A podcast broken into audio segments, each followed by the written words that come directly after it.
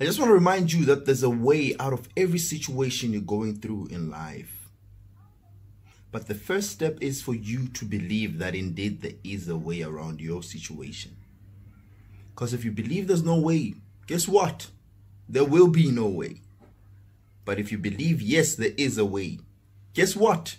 Your mind will start searching for that way. The way can come through connections, it can come through access to information, it can come through opportunities that are opening up. But because your mind is open, you start seeing those opportunities. It's finished.